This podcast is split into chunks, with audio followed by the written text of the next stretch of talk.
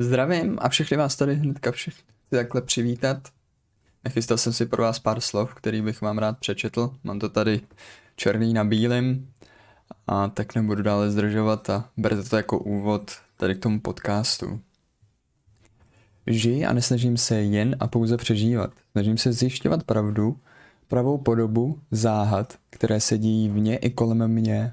A k tomu musím dávat neustále pozor na to, co a hlavně proč se tak nyní cítím.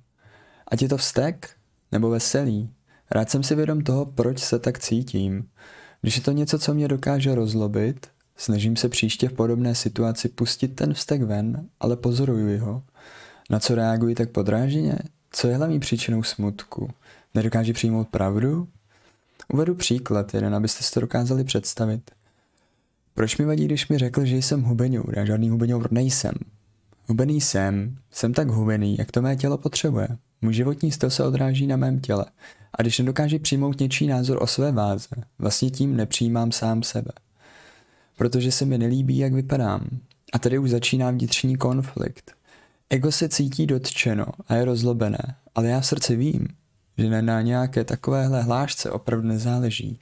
Teď otázka, co mě pohltí? Samozřejmě emoce, jako tomu bylo do posud, takže se rozlobím vždy, když nastane takováhle situace. Ale když vím, kde je pravda, věnuji se svým myšlenkám a tomu, co se kolem mě děje a dávám pozor, dokáží v dalších situacích reagovat méně a méně podrážděně. Ta nespokojenost vůči mě samotnému postupně odeznívá, protože to je jen názor ostatních, nikoliv má pravda, kvůli které bych se měl zlobit.